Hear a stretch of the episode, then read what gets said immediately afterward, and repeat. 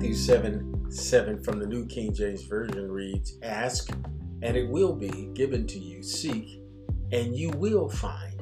Knock, and it will be opened to you. The word ask means to put a question to, to seek an answer to, to seek information about, to say or write something to someone as a way of gaining information, to tell someone in the form of a question that you want to be given something or that you want something to happen, to request something.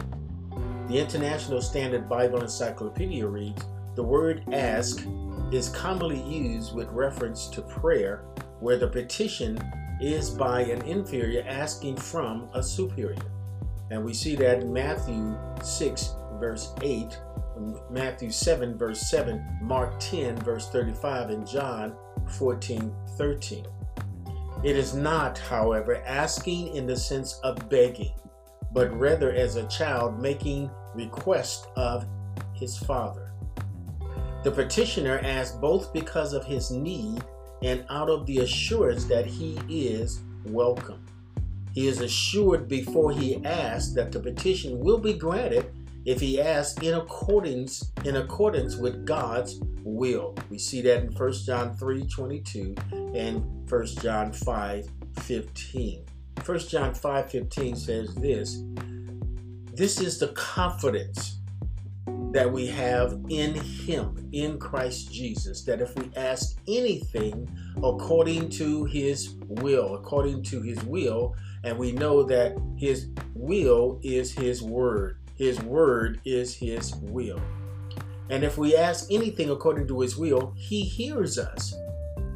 And since we know that He hears us whatsoever we ask, we know, we know that we have the petition that we've asked of Him. We know that we have. That's the confidence. This is why we come to Him in prayer. We come to Him in confidence on the basis of His Word. We will never be any stronger spiritually than our prayer life allows. That's from Chris Benfield. Here's a poem from an unknown author. I got up early one morning and rushed right into the day. I had so much to accomplish, I didn't have time to pray. Troubles just tumbled about me, and heavier came each task. Why doesn't God help me? I wondered.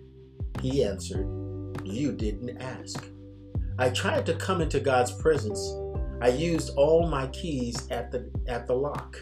God gently and lovingly chided, Why, child, you didn't knock. I wanted to see joy and beauty, but the day toiled on gray and bleak. I called on the Lord for the reason He said, You didn't seek. I woke up early this morning and paused before entering the day. I had so much to accomplish that I had time to pray.